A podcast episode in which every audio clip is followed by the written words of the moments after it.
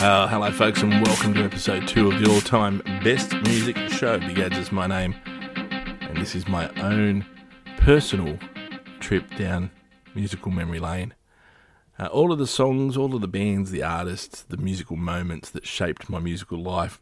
and of course, last week I talked about Nirvana, the great uh, Seattle grunge band of the 1990s. For those of you that don't know who they are, the six of you that don't. Uh, and particularly their song Smells Like Teen Spirit. Now, talking about musical moments, that was one of the, if not the defining musical moment of my life. They were, they, one of those bands that just changed everything. I think we all have one where you hear them for the first time and nothing's the same after that. And that's definitely what Nirvana were for me. They were, they were the band that made nothing else the same. Now, the 90s saw the explosion of grunge, uh, but at the same time, it saw the explosion of what was at different times called punk, or, or underground rock, or alternative rock. And in fact, the Grammy Awards had to change their, uh, what we had to introduce a new category, best alternative released. Uh, I think they changed it to best independent in the end, anyway. But best best alternative rock release. Uh, we saw a bunch of indie labels, indie independent record labels releasing incredible albums, incredible music, and it was kind of like I guess Smells Like Teen Spirit was kind of like a musical Big Bang. There was this explosion, but out of this explosion just came this plethora of musical styles. Now, out of this, I was introduced to a whole range of different music. So, what I wanted to do with this episode is do my three favourite non grunge songs of the alternative rock era. So, as I said, we got pop punk, we got reggae, we got East Coast uh, we've got California punk, South Southern California punk, Northern California punk, English punk. We of course saw Britpop come out of that era as well.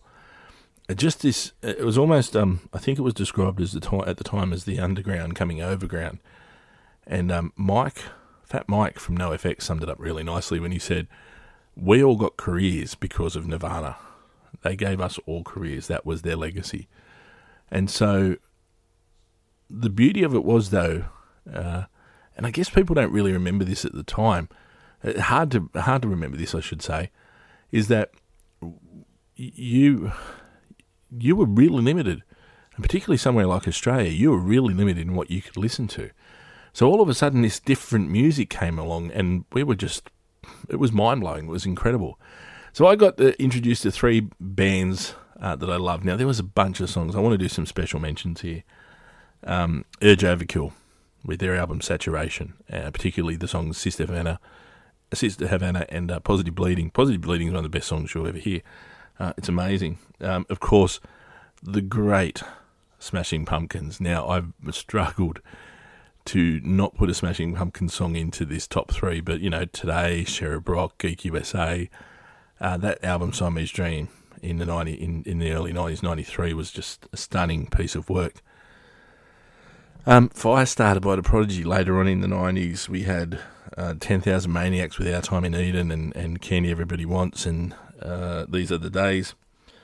Um, you know, Red Hot Chili Peppers releasing Blood Sugar Sex Magik and, and Suck My Kiss and Give It Away and Under the Bridge and Breaking the Girl. Uh, that whole album, just brilliant as well. But I, have tried to pick my three fav- favourite musicals, three favourite songs from the non grunge era. And um, number three is the band Rancid.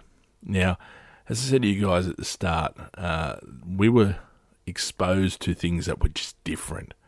Punk rock had been around for a long time. Rancid were a, a Northern California punk punk band, a four piece out of Northern California, led by Tim Armstrong and Lars Frederiksen, and um, they looked like punk rockers. Tim had the mohawk, Lars had the tattoos everywhere.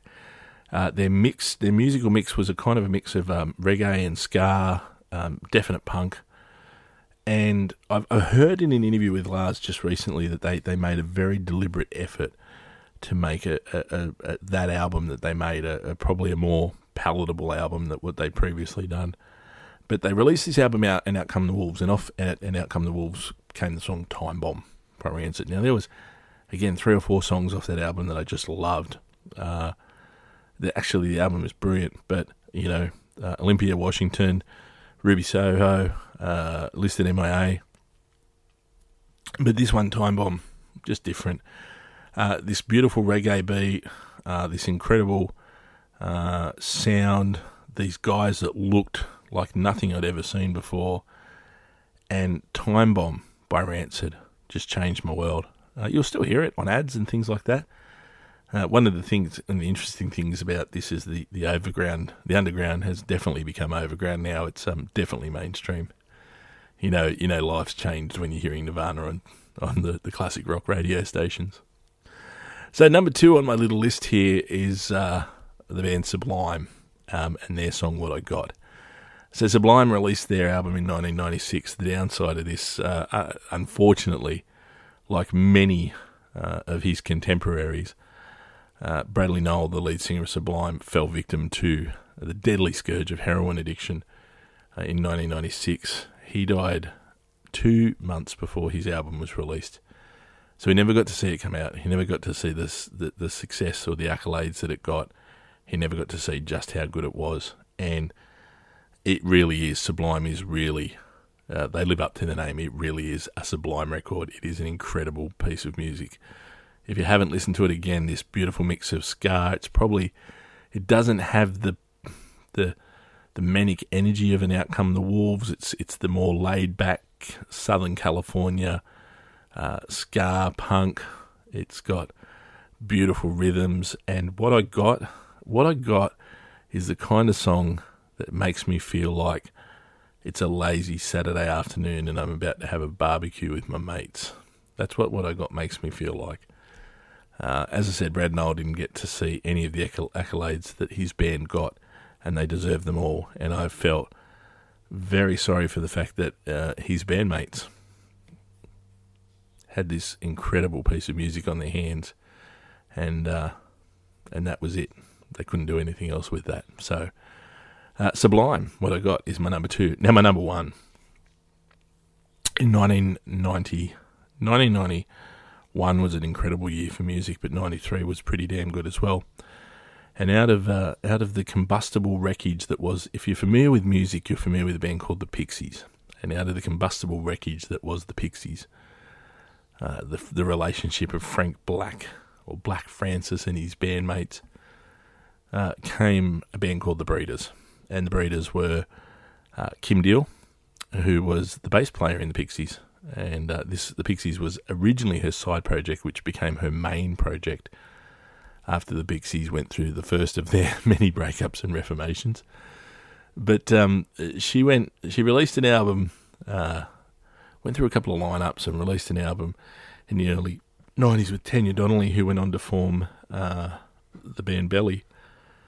But '93, August '93, saw the release of The Last Splash in the song Cannonball.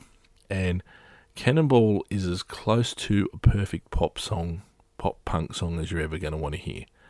It's got this incredibly catchy little intro, this beautiful bass line, the explosion. Uh, you know, Cobain talked about releasing music uh, and the formula of releasing a good song, which was uh, an age old formula and one in fact pioneered by the Pixies, which was loud, a quiet, loud, quiet. You know, a, a quiet verse, a loud chorus, and a quiet verse and a loud chorus. And this does this beautifully.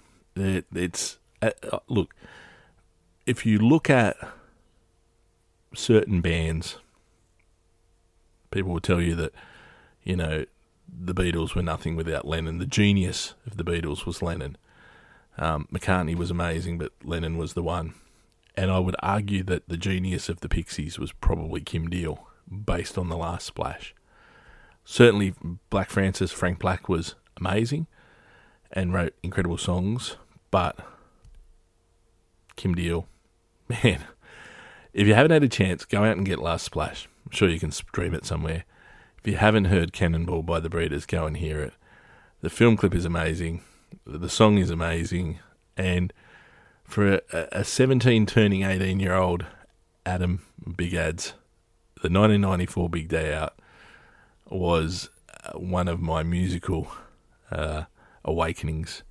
A lineup that included Soundgarden, the Ramones, Björk, the Smashing Pumpkins, the Breeders, Primus, Urge Overkill, the Cruel Sea, Tumbleweed, the Meanies, Def FX, Tism, Uh, I didn't see a lot of those bands.